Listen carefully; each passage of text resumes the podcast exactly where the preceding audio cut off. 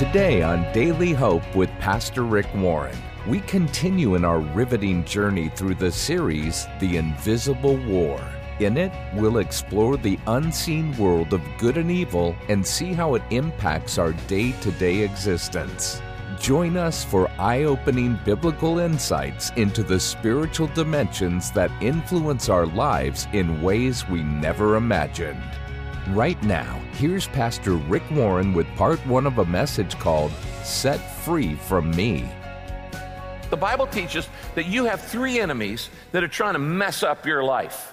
They want to defeat your family, they want to defeat your life, they want to steal your soul, they want to keep you from having joy and purpose and meaning here in life.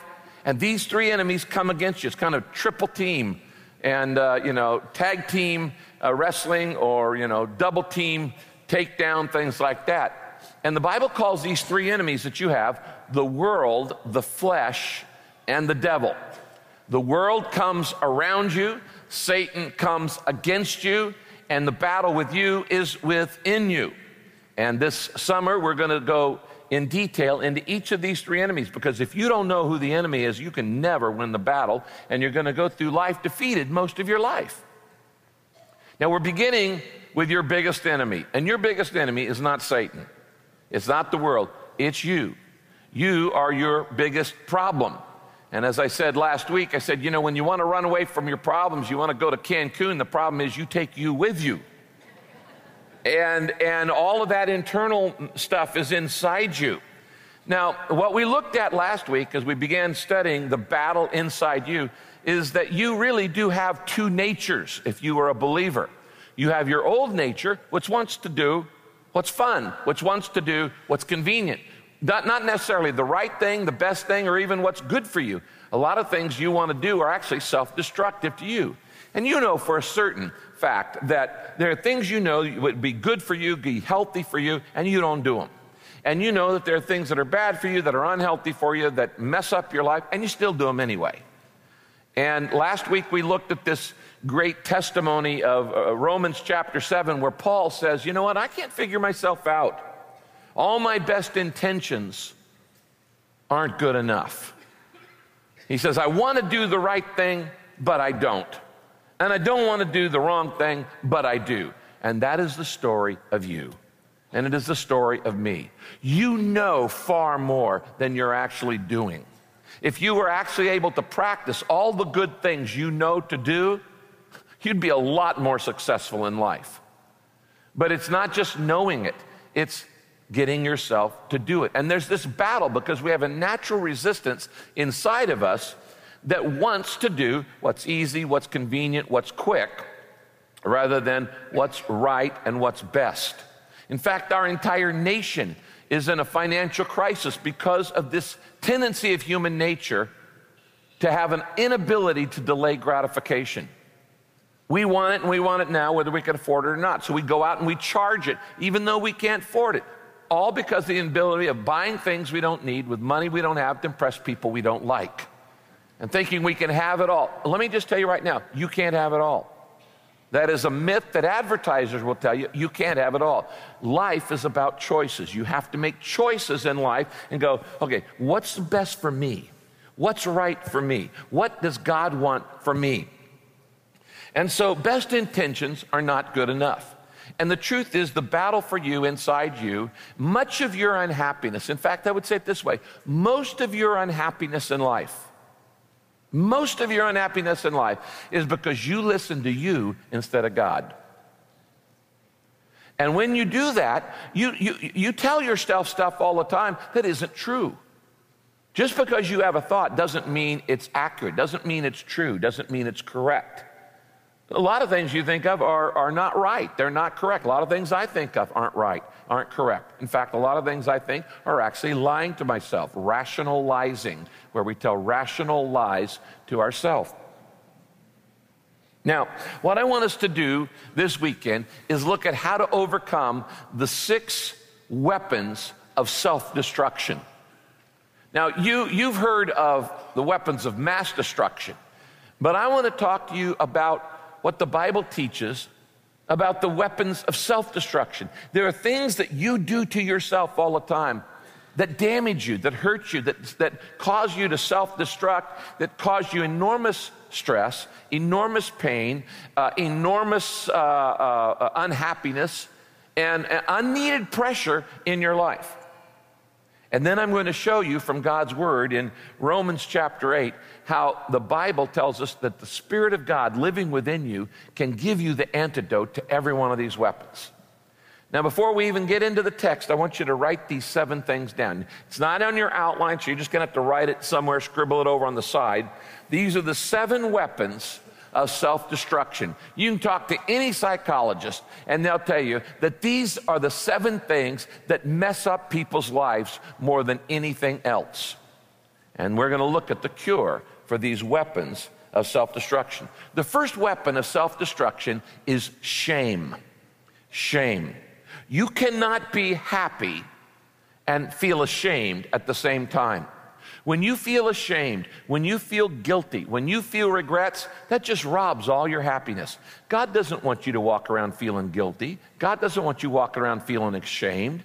God doesn't want you walking around with regrets. In fact, that's why He sent Jesus on, on the cross to die for all of your sins. But shame is the, is the first, number one destroyer of happiness. The second weapon of self destruction is uncontrolled thoughts. If you don't learn how to control your thoughts, your thoughts will ruin your life because you say to stuff to yourself that causes unhappiness, causes grief, causes pressure. You must learn how to control your thoughts. The third weapon of self destruction is compulsions. Compulsions are those inner drives, inner desires. You can call them lusts, you can call them habits, you can call them impulses, but they're those things in your life you feel like, I felt like I just had to do it.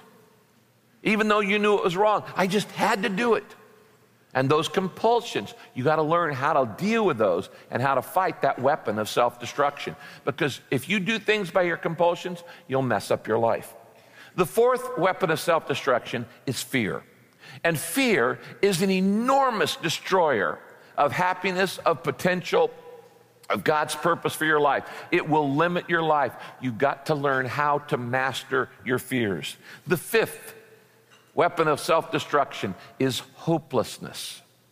Hopelessness keeps you from keeping on. When you start to feel hopeless about anything, you get discouraged and want to give up. If you feel hopeless about your marriage, if you feel hopeless about ever getting married, if you feel hopeless about your finances or you feel hopeless about your health, hopelessness is a self destructive weapon that you use on you. And when you turn it inward, it robs you of God's plan for your life. Number six, bitterness is a huge weapon of self destruction. Because life is unfair and we don't all get the same thing, and life is broken and we're stuck, and, and some people get better than you, and you get jealous and you get envious, and some people hurt you, you can either get better or bitter. And bitterness is a cancer that will eat you alive, and it will, it will, it's a poison that'll eat you on the inside. You never hurt other people with your bitterness like you hurt yourself. You always hurt you the most. It is a self destructive emotion. There is no value to bitterness in your life. There's no value to holding on to a grudge. All it does is make you miserable. And the seventh weapon of self destruction is insecurity. You got to deal with this one.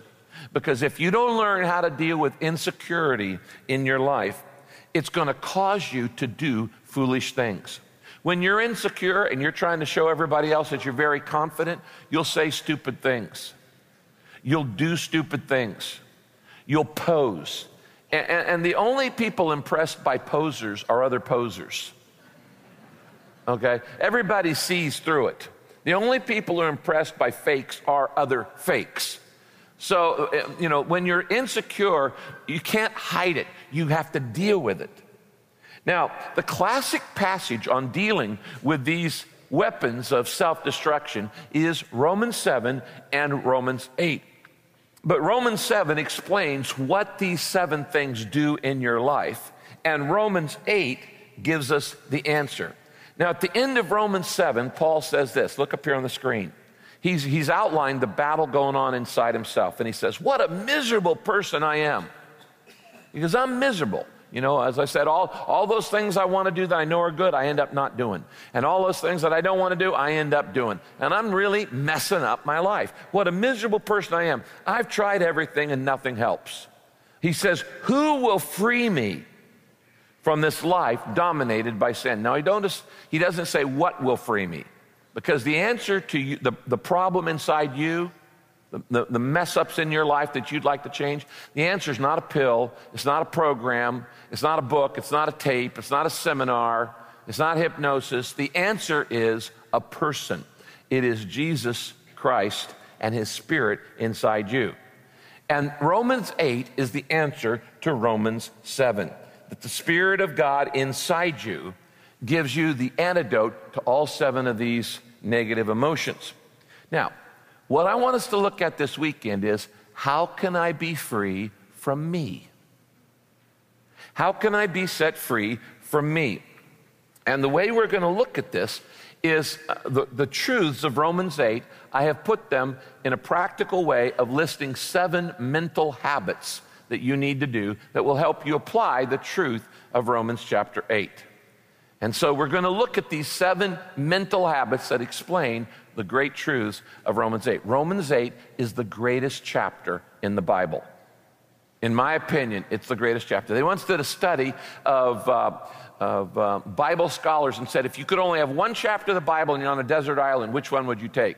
And about 90% of them said, I'd take Romans 8.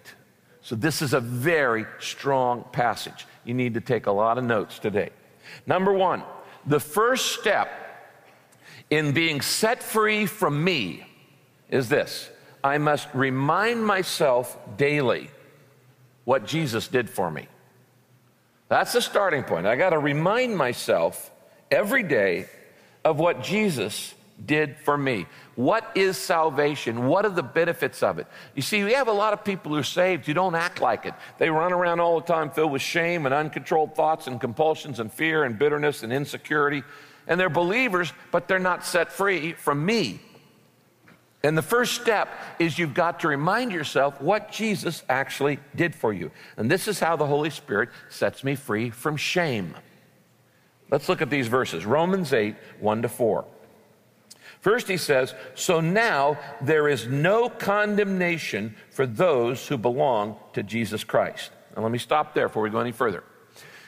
No condemnation means God doesn't judge you for all the things you've done wrong if you've trusted Christ because Jesus took all that judgment on the cross.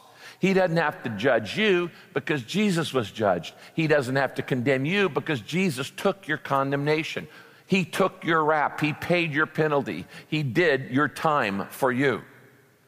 Now, the Bible says that if I'm a believer, I belong to Christ, look at that verse, there is no condemnation for those who belong to Christ Jesus. Circle the phrase, belong to Christ Jesus. This whole passage is talking about people who've given their life to Jesus. This doesn't apply to you if you haven't made that decision yet. But if you've received Christ into your life, the Bible says you're under no condemnation. That means God doesn't get mad at you when you sin. Did you hear that? God does not get mad at you when you sin if you belong to Jesus Christ because he's already taken the payment. Now, notice, it doesn't say that after I become a Christian, I won't sin. You're still going to sin. It doesn't say I'm not going to make mistakes. You're still going to make mistakes.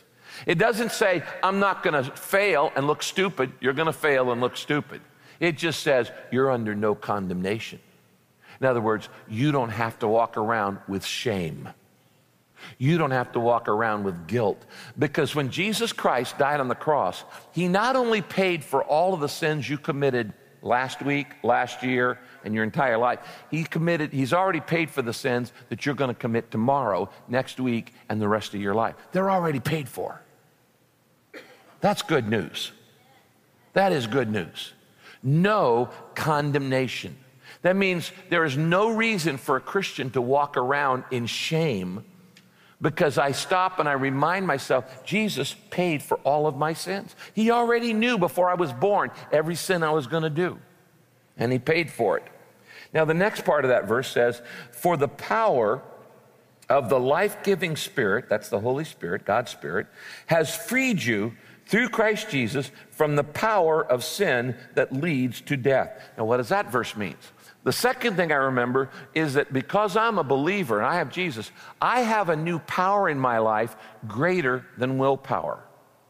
You see, before you became a Christian, the only thing you had to use against your bad habits was sheer willpower. And how long does that work? Not very long.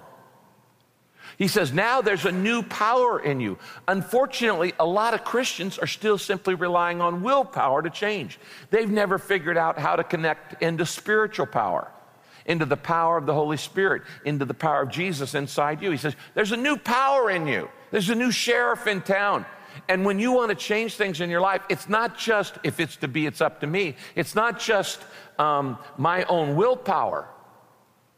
It is God's power in me. I have been given a power greater than willpower. We're going to look at this more in the, in the next verses. Then, the next thing it says the law of Moses could not save us because of our sinful nature. Now, laws, keeping God's laws, cannot save you. Guy says, Well, I know I'm going to heaven. You say, How do you know? He says, Because I, I keep the Ten Commandments. I say, Name them you don't not only not keep the Ten Commandments, you couldn't even name all of them. If I asked you to stand up right now, you couldn't even, how can you keep them if you don't even know them all? By the way, keeping laws never works. Why? It says, because of our sinful nature. Laws simply work on outside behavior, they don't work on inside change. They don't change you on the inside. For instance, if I were to bring a, a pig out here, a big sow that had been rolling around in the mud and the dirt and eating garbage, and, and, and it stinks to high heaven, and say, What is this? You'd say, It's a pig. Now, I take that pig backstage and I run it through a couple of car washes. and then I put it in a bathtub. And, and I have bath salts and perfumed soap suds, and, and I get it all cleaned up, and I brush the, the, the you know, their teeth the, the, the, the, pig's teeth. And, and then I, I sprinkle some foo-foo juice on it, you know, some corral number five, you know, that would be appropriate for a pig. Okay? And, and, I, and I, I rub it down with oil of Olay. So its skin is just silky, silky soft. And then I tie a ribbon around its neck and I put a bonnet on it and I, and I, I put some eyeshadow and fake eyelashes on this pig and, and I put a dress on it, and then I put some lipstick on this pig. And I bring this pig out and I say, Now what is it? Still a pig. Okay? You may have spiffed up the outside, but the nature has remained unchanged. And this is what happens with self-help programs. Is that we spiff up the outside and we by sheer willpower say, I'm going to take a bath. I'm going to get on some new clothes. I'm going to change my behavior. And all the outside looks different, but inside it's still the same nature. If you're going to have radical change, transforming change in your life, it's got to change your nature. And only God can do that. No self help program can change your heart, which, by the way, is why I'm not a politician. I have zero faith in politics or laws to change human behavior. Why? Because it's just fixing the outside. You can pass a law that says nobody will be a bigot or a racist. Is that going to change anybody's heart? No. Only Jesus can change that heart. And I have seen people come to Christ and they change from a racist into a compassionate person and from a bigot into a loving person. Only Jesus can change that. If I thought you could change human behavior by laws, I'd be a politician. But there's no track record that it actually changes people. Only God can change the inside. Which, by the way, is why we don't spend so much time promoting all political laws. You know, there are some Christians who think they're going to make the world a better place just by creating a law. Well, people just break it. I mean, they want a law against this sin, and a law against this sin, and a law against this sin, and a law against this sin, and a law against this sin. And, and, and they think that's going to change people. No, people just going to break the law. You do.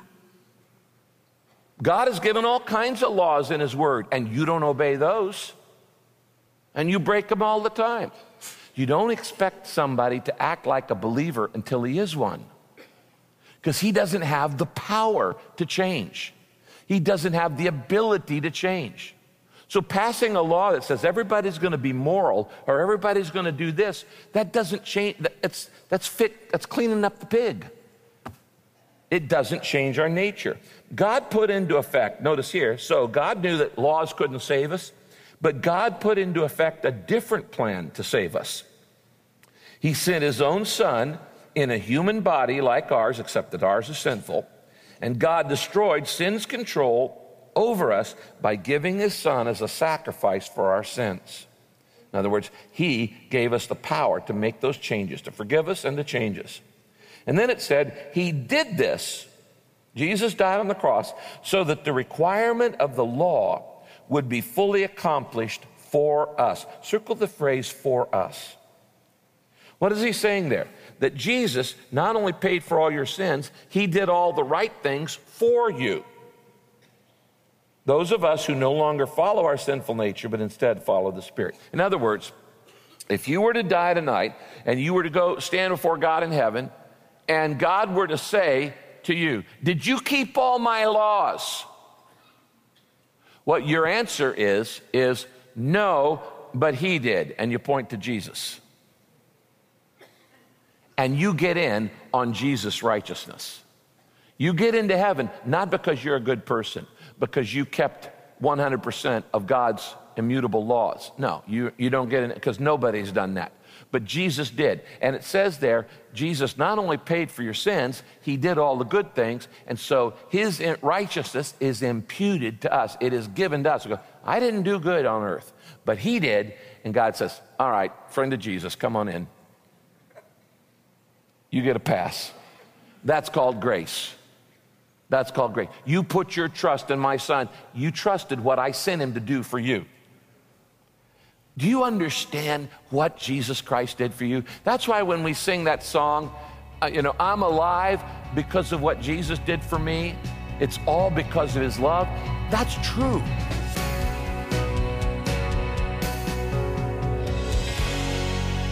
You're listening to Pastor Rick's Daily Hope. We're so happy you've chosen to study along with us today. Why is everything in life so hard? Why does the right thing often feel like a battle? It's because every day there's a spiritual war raging all around you. Here's Pastor Rick to tell you more. You know, we all face temptations every day. It's a spiritual battle that takes place inside us, and it makes us vulnerable, particularly if we don't know how to fight it. To overcome temptation is absolutely essential that you know the tactics that Satan uses to trip us up and it's vital to learn the biblical defenses that God gives us. He has told us in His Word how to handle and how to manage the attacks of Satan. Now, in order to help you learn how to respond to the predictable patterns that Satan uses to tempt you, I've created a study kit called The Invisible War Winning the Battle of Temptation. This kit, The Invisible War Winning the Battle of Temptation, includes a DVD with seven different sessions, and a simple booklet that'll help you learn how to overcome and defeat temptation in your life. You really need this. In the series, I will teach you the three kinds of temptation, God's antidote to temptation, and even how to avoid temptation in the first place. It is a study guide that you can use by yourself, but you'll actually get more out of it if you'll gather a small group of friends together and study it together as a small group. Now, I want to send you the Invisible War Winning the Battle for Temptation study kit as my gift to say thanks for your support of Daily Hope with your financial gift. You know, we can't do this without you. And your generosity helps us take the hope of Christ into places all around the world and now to places that have no Bible, no believer, and no body of Christ. Go to PastorRick.com right now to get your copy. That's PastorRick.com. Or you can just text the word HOPE to 800 600 5004. That's the word HOPE to 800 600 5004. And thanks so much for your support. Be sure to join us next time as we look into God's Word for our daily hope. This program is sponsored by Pastor Rick's Daily Hope and your generous financial support.